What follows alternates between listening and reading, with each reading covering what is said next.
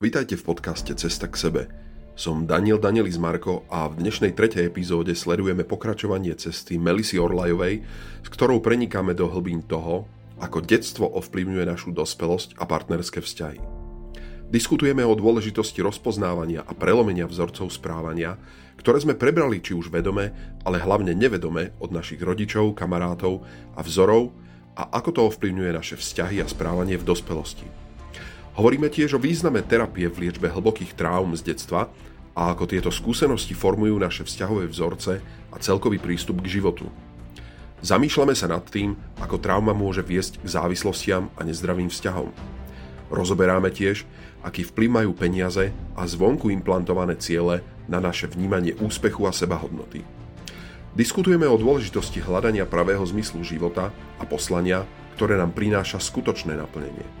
Zamýšľame sa nad seba poznávaním a hľadaním našej jedinečnosti prostredníctvom vnímania svojich potrieb a pocitov. Pýtame sa, ako môžeme zladiť svoje dary a talenty s našimi schopnosťami. Ako sa môžeme vymaniť z falošných cieľov a nájsť v sebe pravú iskru jedinečnosti a autentickosti.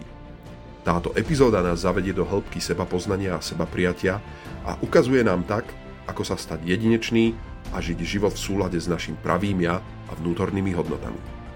Pridajte sa k nám na tejto oslňujúcej ceste sebaobjavovania a transformácie v dnešnom podcaste Cesta k sebe. Dnešným hostom je už po tretíkrát Melisa Orlejová a budeme sa rozprávať o téme, ktorú si vybrala ona sama. A tou témou je vlastne vplyv nášho detstva na náš dospelý život. Takže Melisa, možno prvá taká všeobecná otázka, prečo ťa zaujíma vlastne práve táto téma detstva? Zaujímavá preto, pretože uh, ja všeobecne som človek, ktorý chce žiť svoj život na maximum a chcem si plniť uh, svoje sny a ciele. A na tej ceste plnenia si svojich túžob, snov a cieľov som sa zasekávala som proste stagnovala a ja som spozorovala, že sa mi proste v živote dejú opakovať tie isté veci a nevedela som, ako z nich von. A ja som začala šprtať, lebo mňa už od, od malička v podstate zaujímala psychológia, tak som začala proste o, skúmať ten život vlastne aj od nášho detstva. A začala som vlastne spoznávať aj seba, aj svet a toto detstvo mi vlastne o, cez detstvo som mohla, mohla nahliadnúť do toho, že prečo sa mi už tie veci dejú. Hm. Ty spomínaš slovo, že si sa nejako zasekávala.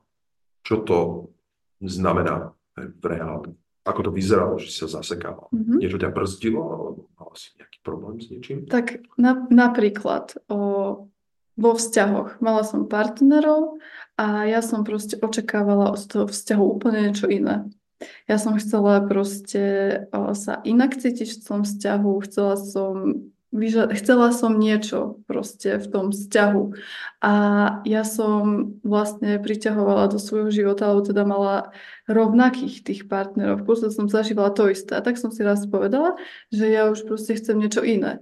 A že iný vzťah. A aj tak sa mi proste opakovala, ja som tomu proste nerozumela, že prečo. Ja som si myslela, že to je nejaká moja smola, alebo že som prekliatá.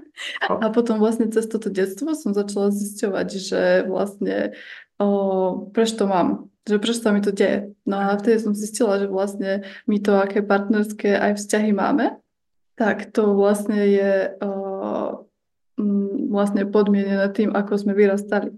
A to je akože jedna taká vec, ale mne sa to odzrkadľovalo aj na iných o, veciach. Proste tá cyklickosť toho, že proste non-stop sa mi niečo opakovalo ja som z toho nevedela ako by vystúpiť. Že áno, najskôr sa mi podarilo napríklad um, chcela som podnikať v minulosti, ale ja som s tým skončila, pretože, pretože ja som bola nastavená, moje vzorce správania boli, neboli schopné udržať to podnikanie, pretože ja som musela začať rozmýšľať inak, myslieť inak, aby som potom vedela zvládnuť to podnikanie. Čiže som sa naspäť vrátila do toho istého, do tých starých vzorcov, pretože som tomu nerozumela. Hm.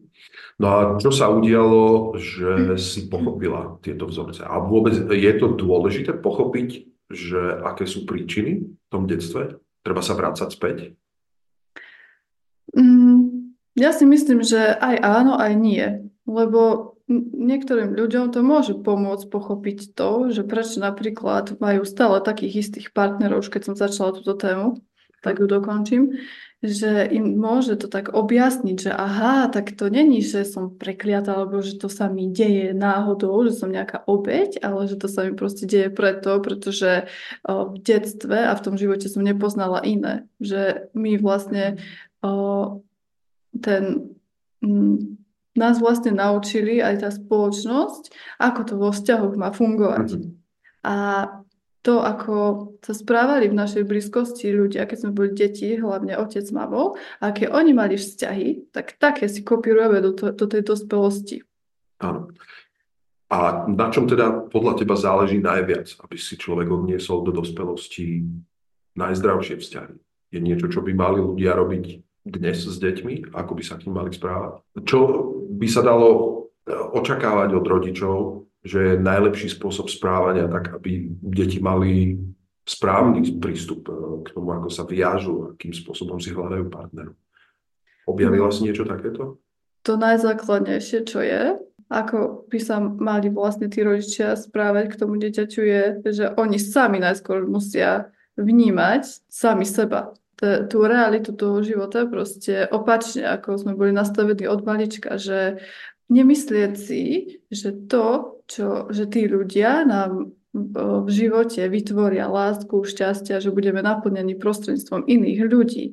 A to je taký ten základ, kedy my si vlastne tvoríme ten vlastne partnerský život v momente, keď my už sa cítime proste šťastný, naplnený a že sme vlastne proste nejdeme do vzťahu zo strachu, že nám niečo chýba, pretože taký vzťah je iba o závislosti. Je to závislosť proste na tom partnerovi, že, že cítim sa nemilovaná, tak rýchlo potrebujem nájsť partnera, aby mi to všetko dal. No. A to je omyl. A ke, ale keď človek vytvorí z priestoru plnosti z toho, že nepotrebujem nikoho, ale ja chcem a z priestoru toho hojnosti a takýto vzťah, keď si vytvorím s niekým, tak tam je, to není o závislosti, tam je to proste o autentickosti a o tom, že tí dva ľudia sa navzájom proste iba obohacujú tou lásku, lebo oni ju mm-hmm. majú v sebe. A toto, keď dieťa vlastne vidí v tej rodine, tak ono automaticky kopíruje proste tých rodičov. A vidia to a oni sa tak začnú správať, že nie je to o tom, že veľa ľudí napríklad vychováva svoje deti tak, že im hovoria, že toto nerob, toto rob takto a tak, ale im to je jedno oni aj tak kopírujú len to, ako sa ľudia správajú. Čiže ja môžem dieťaťu svojmu hovoriť, že netráv toľko času na telefóne, choď niečo robiť, o, ja neviem, maj nejaké svoje aktivity obľúbené a robí keď ja ich sama nerobím. Že najskôr my musíme tie veci robiť, aby ich potom robili aj tie deti.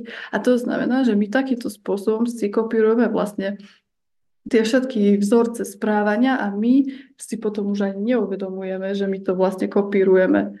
A my robíme to isté, máme také isté vzťahy ako proste naši rodičia alebo starí rodičia a tak ďalej. Ja som počul takú zaujímavú teóriu o zraneniach vlastne dieťaťa, kedy ako zranenie sa považuje aj to, keď dieťa nemá napríklad dostupných rodičov, alebo sú prítomní síce, ale nie sú emočne prístupní. Že sa dieťa nemá u koho skryť, nemá sa komu vyrozprávať, nemá, nemá to bezpečie a istotu. A tam sa mi to zdá, že u dieťaťa je to asi ťažké, že dieťa by malo byť samostatné, nehľadať si tú lásku prostredníctvom rodičov, ale naopak, že dieťa, ktoré má vyživenú tú lásku, má dostatočne dostupných rodičov, nie je ohrozené, nemá žiadnu traumu aj spojenú s týmto attachmentom, teda nejakou väzbou, tak takéto dieťa potom môže ísť do takýchto zrelých vzťahov, akých hovoríš. Ale čo s deťmi, alebo teda e, s, s ľuďmi, ktorí v detstve zažívali práve takúto traumu z nedostupnosti emočnej, alebo toho, že tí rodičia tam neboli pre neho prístupní, alebo dokonca ešte iná úroveň traumy, kedy to dieťa vďaka rodičom, na ktorých je závislé, zažívalo ešte e, nejaké násilie, alebo dokonca ohrozenie na svoj život, že ho niekto pil. Človek, od ktorého závisí jeho život, mu spôsoboval zároveň utrpenie a strach o život, alebo nejaké iné traumy.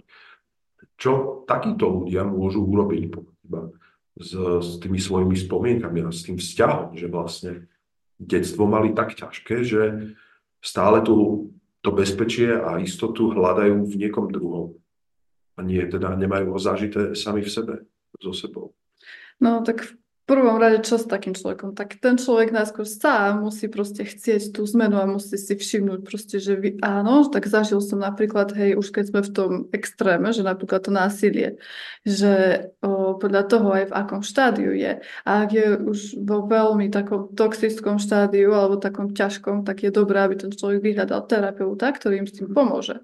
Ale on, ten človek najskôr musí vedieť, že vôbec má nejaké zranenie a musí chcieť aj na tom pracovať musí si uvedomovať, že keď proste to zranenie z toho detstva, alebo no, to fakt niekto si povie, že trauma, že to už čo, tuto hej, niekto rozpráva, ale ono to v podstate je trauma, len človek, keď je v tej traume, tak on si to v podstate ani neuvedomuje, aký to má uh, veľmi toxický dopad na jeho život. Že on sa stane závislý vlastne na druhých partneroch, hej, že napríklad uh, nedostávalo sa mi v živote dostatok lásky. A ja teraz si myslím, lebo to není skutočné, to ten človek sa iba naučil. Ja si myslím, že o, teraz tú lásku vyžadujem vlastne od toho partnera a ja budem závislá na tých partnerov a bude sa mi to ukázať, bude sa to zhoršovať, lebo napríklad ten človek môže pocitovať úzkosť za každým, keď vlastne s tým partnerom není, alebo bude mať strach, že ho opustí a on vôbec v tom vzťahu nebude autentický.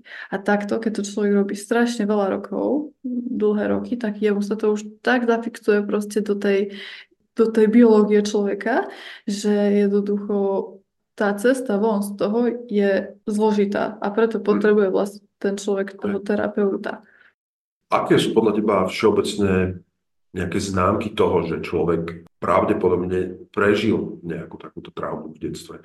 Ty si spomenula teda jednu z nich, tá je to, že sa opakujú vzorce toxických vzťahov aj u toho človeka. Že stále sa vracia k rovnakým vzorcom vo vzťahu, kedy je buď zneužívaný, alebo je tam nejaká nerovnosť e, tých rolí vo vzťahu, kedy ten partner ho e, zneužíva mocensky alebo akokoľvek inak.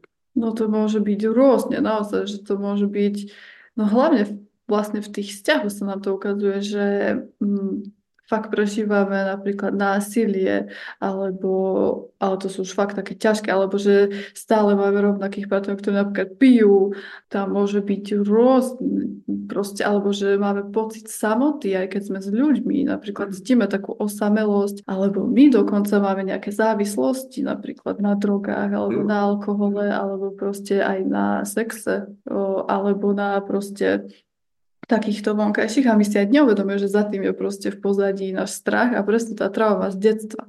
Hm. No a čo teda podľa teba, ako by si ty doporučila človeku, keď spozoruje takéto známky, teda hovorila si o nejakej terapii, ale sú nejaké konkrétne možno metódy, techniky, ktoré by si ty vedela zatiaľ doporučiť, alebo čo by mal človek spraviť v živote, aby sa zbavil takejto závislosti na týchto starých vzorcoch?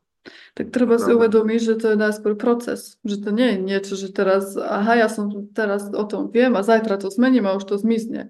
Mhm. To je proste niečo, čo človek spoznáva najskôr, že o, niekedy, a ja napríklad, ja som mala tiež, aj mám ešte, lebo to je tiež proces, že proste ja som ani nevedela, že mám nejakú traumu.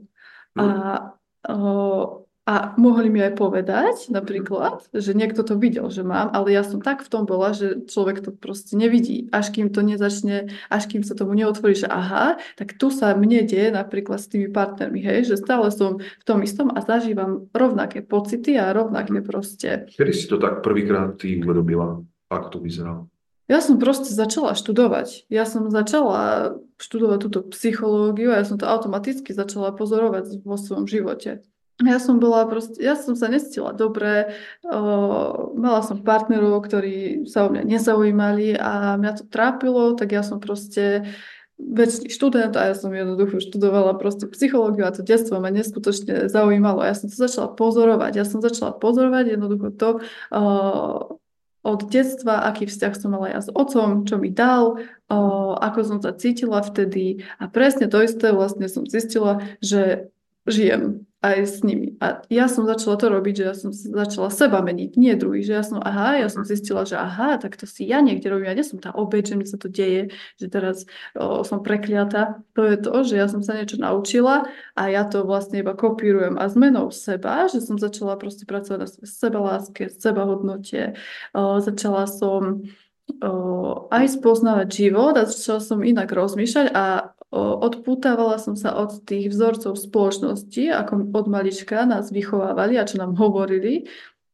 Začala som to spochybňovať vlastne a vytvárať si nové, že aha, tak možno, že to naozaj nebolo. Ja, ja mám zase zimomriavky, keď o tom hovorím teraz. Že aha, tak asi to nebola pravda to, čo mi rozprávali. Lebo my, keď sme vlastne tie deti, tak my bereme tých ľudí okolo seba, tú našu spoločnosť, učiteľov, mamu, otca a našich príbuzných ako autoritu. A my si myslíme, že to, čo oni hovoria, že je proste, oni sú ako bohovia pre nás, že toto tak je, to je fakt. Keď mi toto povie, keď som dieťa, mama, tak to tak musí byť, lebo oni sú proste pre mňa vtedy autorita. No a v tom je rozdiel, že, že o, my prevezmeme od nich tú ich, ten ich pohľad na svet, ktorý je ich pohľad. A my už vieme, že tým, a ako myslíme a ako vnímame realitu a čomu veríme, tak to sa nám v živote deje.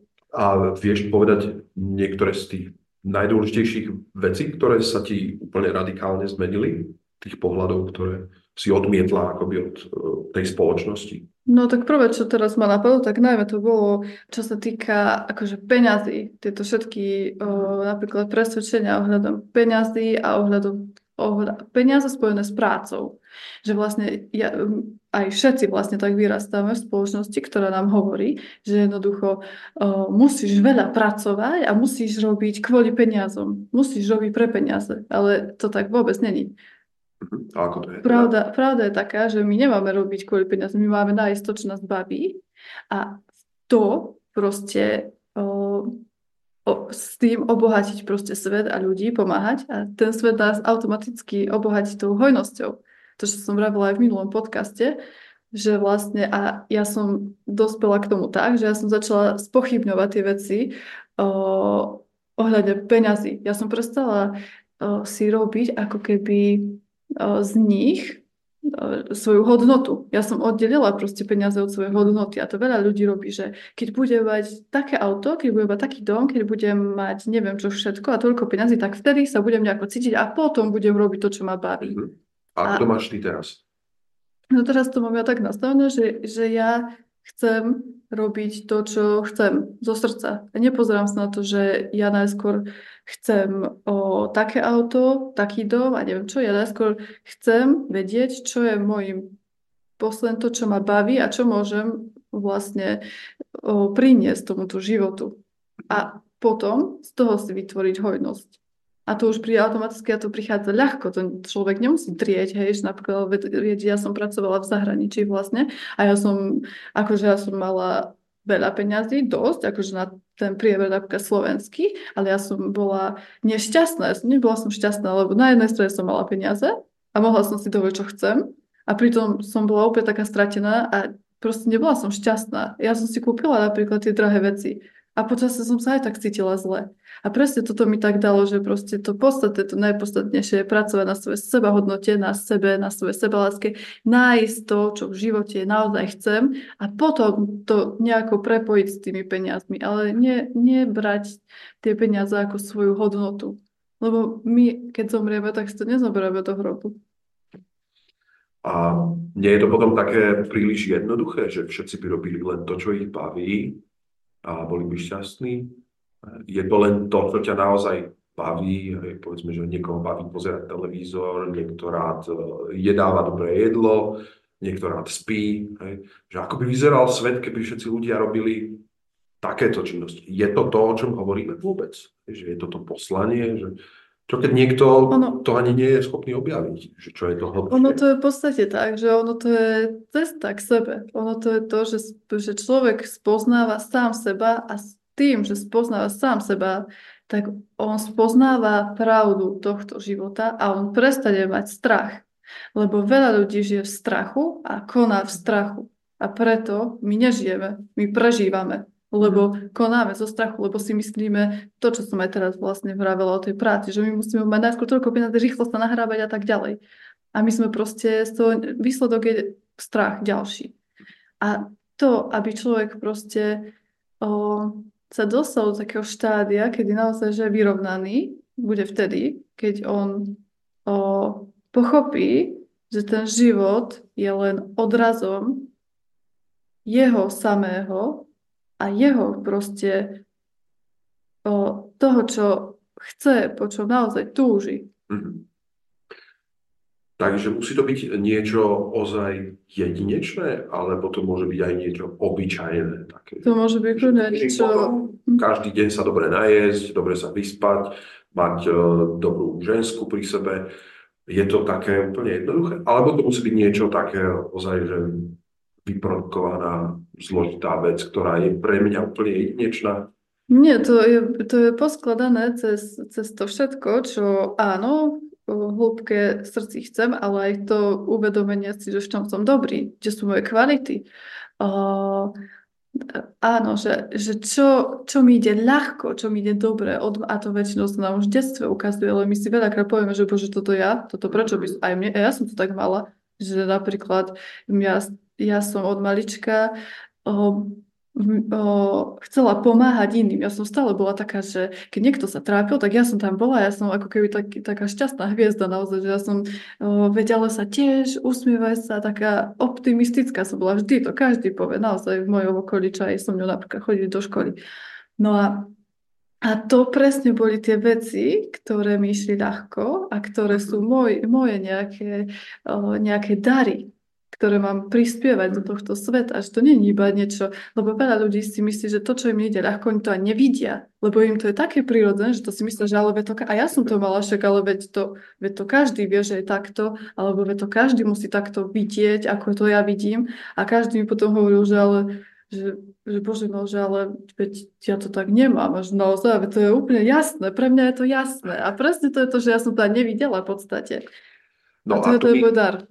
Teraz je tu taká zásadná dôležitá otázka, že stačí byť, ako hovoríš, iba v niečom dobrý, alebo ide o to naozaj byť, objaviť niečo, v čom som tak jedinečný ako moje DNA, že som v tom úplne geniálny, jedinečný, že všetci ostatní sa tomu nemôžu ani rovnať. Alebo je to nejaká kombinácia rôznych vecí, spôsob, akým to robím, ktoré nakoniec sú tým mojim nejakým vysnením, poslaním, tým jedinečným.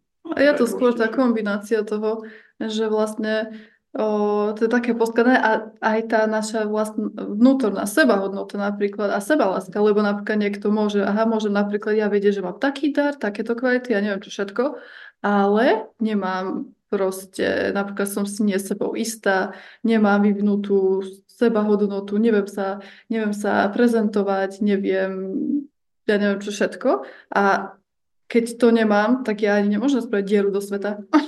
Chápeš? Že proste to treba akoby áno, teraz poznať svoje talenty alebo dary nejaké, o, ktoré sú samozrejme kombinované viacerými, ale ja ich musím robiť, ja ich musím trénovať, ja ich musím proste pravidelne o, trénovať.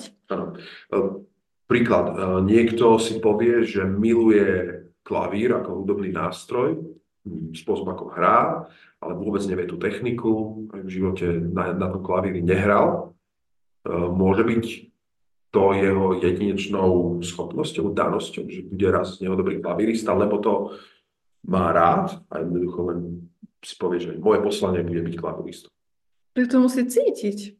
To nie je, že teraz ja vymyslím hlavou nejakú... To znamená, že keď to cítim, to je taký nejaký ten hlavný kompas. Áno, to proste to je tá, tá vnútorná túžba taká, že to cíti človek, že to nejde z hlavy, že teraz z toho ega, že teraz, že napríklad, ja neviem, uh, videla som napríklad v telke, že ona je veľmi úspešná a robí napríklad, má svoju značku uh, oblečenia a teraz a ja to chcem a z tej hlavy, že to není že je to z ega, alebo chcem veľa peňazí a chcem sa teraz ukázať, aby druhý ma mali radi a neviem čo, aby, aby ma ocenili.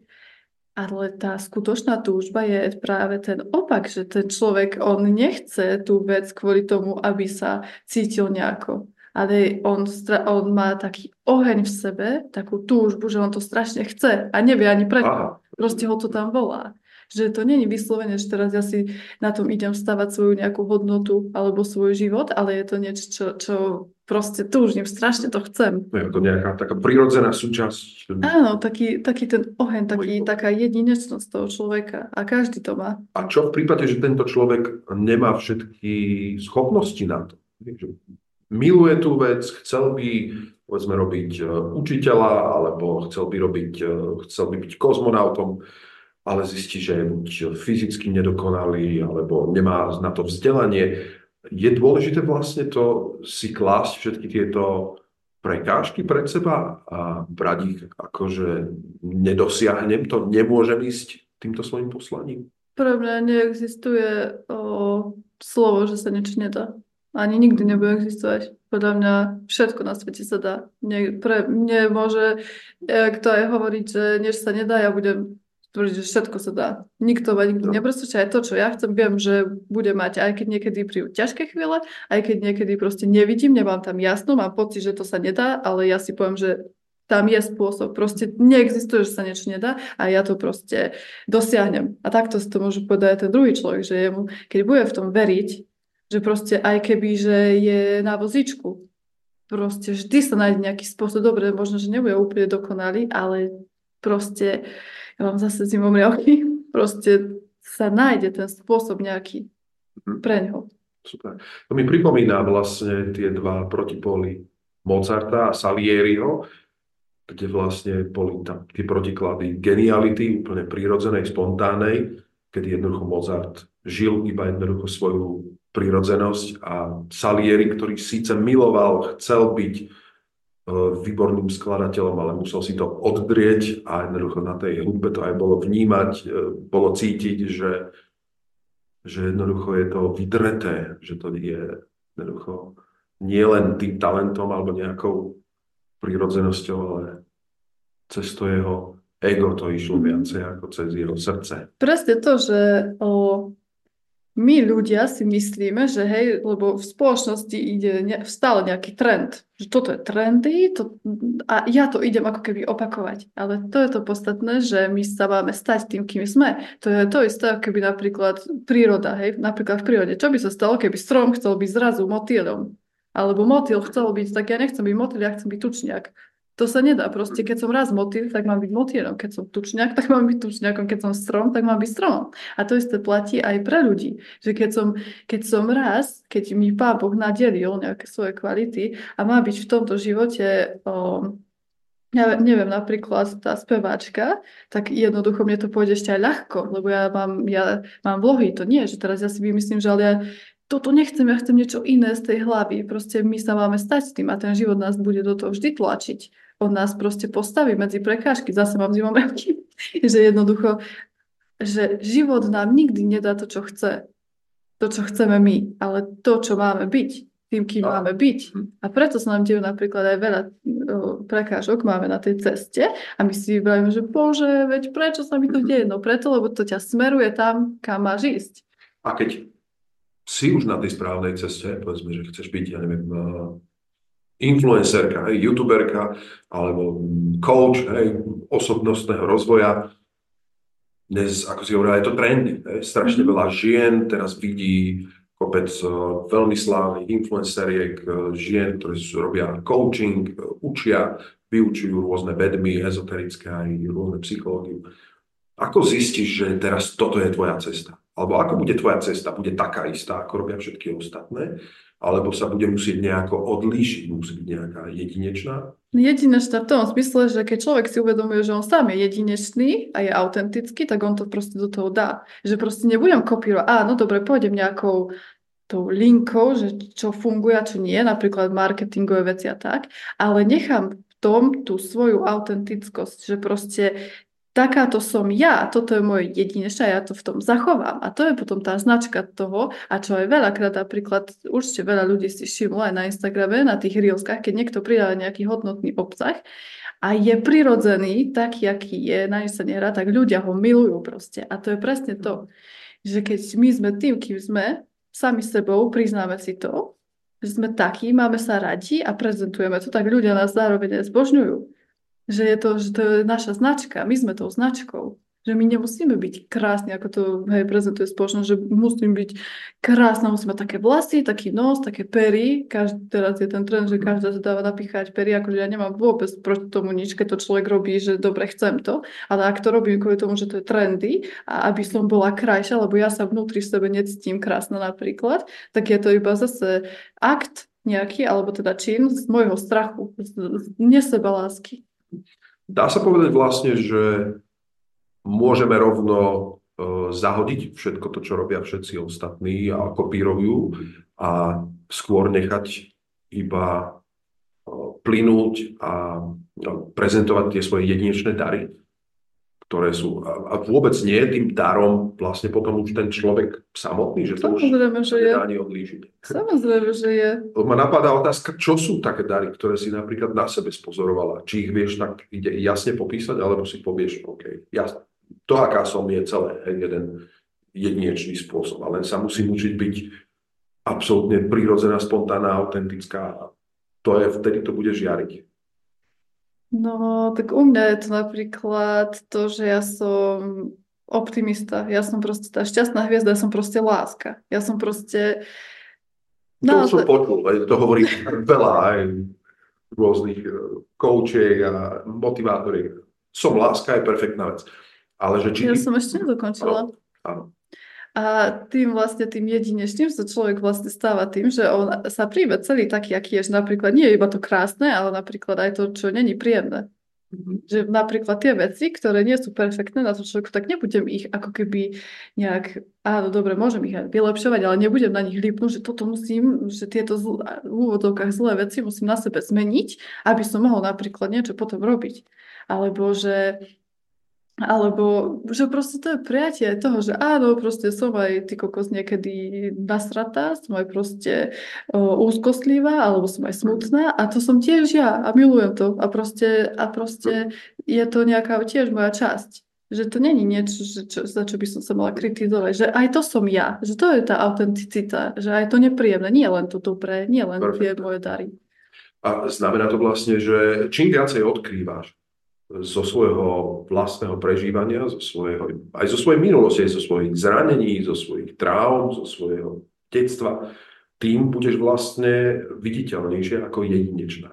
Ako samozrejme, ale a, áno, samozrejme, a to je presne ten princíp, že to, ako vnímam sam seba, tak ma vnímajú ostatní a jednak je to veľké uvoľnenie, keď človek môže byť napríklad v tej spoločnosti tým, kým je, pretože, pretože vtedy sa vie uvoľniť ten človek a to vidno, proste on je, to ide v živote, keď taký, človek, ktorý je sám sebou, tak mu idú ľahko veci v živote. On proste má všetko, pretože proste to je taká ľahkosť toho bytia a toho života, keď je sám sebou. Áno. Cieľom, aby som to len aj podotkol, vlastne tohoto podcastu je presne tento moment, kedy máš možnosť otvárať všetky tieto svoje jedinečnosti, dary, aj zranenia, aj negatíva, nedokonalosti a jednoducho nechať sa vidieť aj taková akási. Presne. Um, aké máš z toho pocity ty, že jednoducho ideme teraz, skúšame aj niečo náhrať na kameru, hovoríme na mikrofón. Ako to teraz vnímaš? Je to ťažké? Je, uh, vnímam to tak, že v mojej hlave som si to predstavila, lebo ja som veľakrát potom tu užila, ale mala som ten taký stres z toho, že proste, bože, alebo presne tam aj uh, to, že som nevnímala ešte svoju seba hodnotu, tak som si hovorila, že bože, že ja mám takéto natáčať, čo ja budem rozprávať takto. A ja som sa keby sama dávala mm, Sama som proste to blokovala a o, moje, moja hlava mi rozpráva, že aké to je ťažké, aké to je proste stresujúce. No a keď som to začala robiť, tak ja som vlastne zistila, že veď mňa to ide úplne ľahko. Dobre, možno, že človek je taký trošku, hej, v strese, ale to je iba proste, o, to je proste tréning. Ale... Prekročujeme nejaké komfortné zóny. A to je úplne prirodzené, to je normálne. Ale ide to, je to také, človek má, sa nabudí. Je potom je vlastne, má viac energie. A to je presne ten pekný ukazovateľ toho, že vtedy ten človek robí správnu vec. Lebo ak my, a to teraz sa môže aj každý zamyslieť, kto toto počúva, napríklad, kedy sa cítim vyčerpaný z nejakej činnosti alebo aktivity. Lebo ak sa z niečo cítim vyčerpaný, to znamená, že to nie je tá správna vec, ktorú mám robiť. Pretože v skutočnosti to práve, to, čo máme robiť, je to, čo nás nabudí energiou.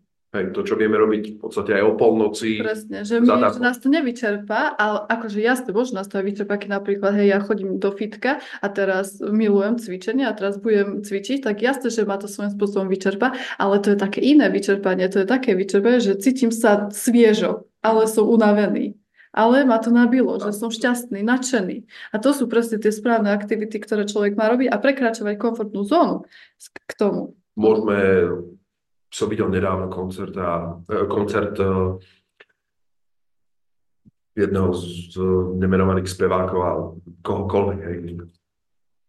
Keď vidíte na tom človeku, ako ide absolútne naplno a na konci jednoducho je totálne fyzicky zničený, ale jednoducho v extáze. Robbie Williams konkrétne. Mm-hmm. Jeden z jeho úžasných koncertov na Netflixe natočený. A viem o tom, že ten človek fakt vyšiel na hranu veľakrát, dokonca, že skolaboval na jednom z tých mm-hmm. koncertov, ale spôsob, ktorým ten človek si to užije, je jednoducho niečo neopísateľné, čo ho môže obohatiť a ho môže čerpať. Áno, a ten človek je vlastne naplnený. To je to šťastie, to je tá naplnenosť. To není, že teraz, lebo veľa ľudí si presne toto myslí, predstavuje si to tak, že šťastie je niečo, čo dosiahnem úspech a budem sa cítiť šťastný, konečne to príde, ja budem celý život šťastný. Ale to je, to je klam. To šťastie je v skutočnosti, že každý deň robím aktivitu, ktorá ma naplňa. To je šťastie. Vlastne naplnenie z určitej činnosti, ktorá je mne prirodzená, ktorá je mne známa a ktorú milujem a ktorú mám robiť, lebo je to proste mi ľahké, to mi ide ľahko. Ak v živote ide niečo proste ťažko, tak to je, to je proste jasne ukazovať to, že niečo nie je správne, že nie si na správnej ceste. Pomaličky sa chýlime ku záveru už. Chcela by si ešte niečo na záver povedať všeobecne na túto tému, čomu sme sa ešte nevenovali? Na tému detstva, ako ovplyvnilo vlastne to, kde si ty dnes, alebo... Možno to, aby človek začal vnímať seba ako autoritu a to, že, to, že je úplne jedno, kto čo rozpráva, čo hovoria nám v televízore, alebo čo sme počuli, alebo proste nech tá skutočná autorita ide od nás. To, čo naozaj ja chcem zo srdca a to môžem robiť. To nie je tak, že teraz niekto niekde povedal, že neviem, že niečo sa nedá a ja tomu uverím. Proste nie. To, čo, to, čo chcem, to, čo cítim v srdci, aké mám túžby, to je moje a nikto mi to nevezme a za tým mám ísť. Ja som svoja autorita, nie, nie tí rodičia, nie učiteľia v škole, nie nikto, ani moja teta, ani moja starka, ani moja mama, nikto není v skutočnosti moja autorita. Jedinou autoritou v živote som ja sama. Ja. A to je taký odkaz pre druhých, že proste uh, áno, počúvajme aj ostatní, ako vnímajú, ale neberme to ako fakt Správame si my zo života vlastnú vieru, vlastné to, čo my chceme. A to sa potom nám bude diať v živote. Lebo to, čomu veríme, tak to žijeme. A keď ja niečomu neuverím, tak to nebude moja realita. A to je fakt. Ďakujem Melise Orlajovej, ktorá je na svojej ceste. Ďakujem aj ja. Do počutia.